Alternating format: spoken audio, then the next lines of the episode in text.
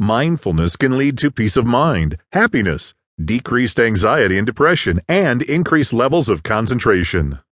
The goal of mindfulness meditation is better physical, mental, spiritual, psychological, and emotional health.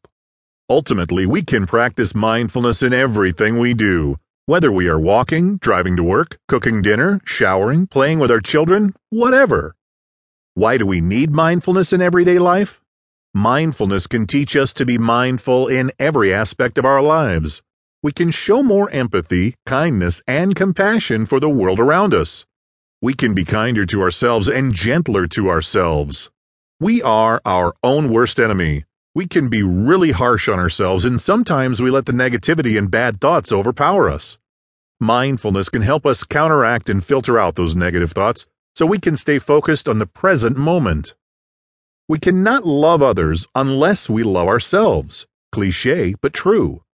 If we are angry and bitter about our lives, it will reflect in our thoughts, words, and actions.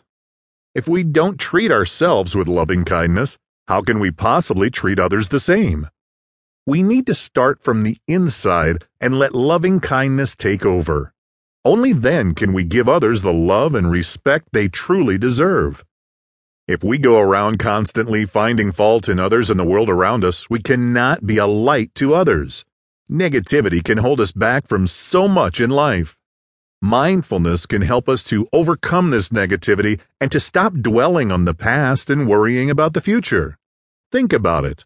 Yes, we may have made mistakes in the past, but no one can go back and change the past, nor can we predict the future. That's why it's important to live in the here and now. And this is what mindfulness meditation helps us to do. And on the same token, negativity can affect our mindfulness meditation. If we lose sight of our loving kindness and don't carry it with us through everyday life, we cannot fully focus on our metta meditation.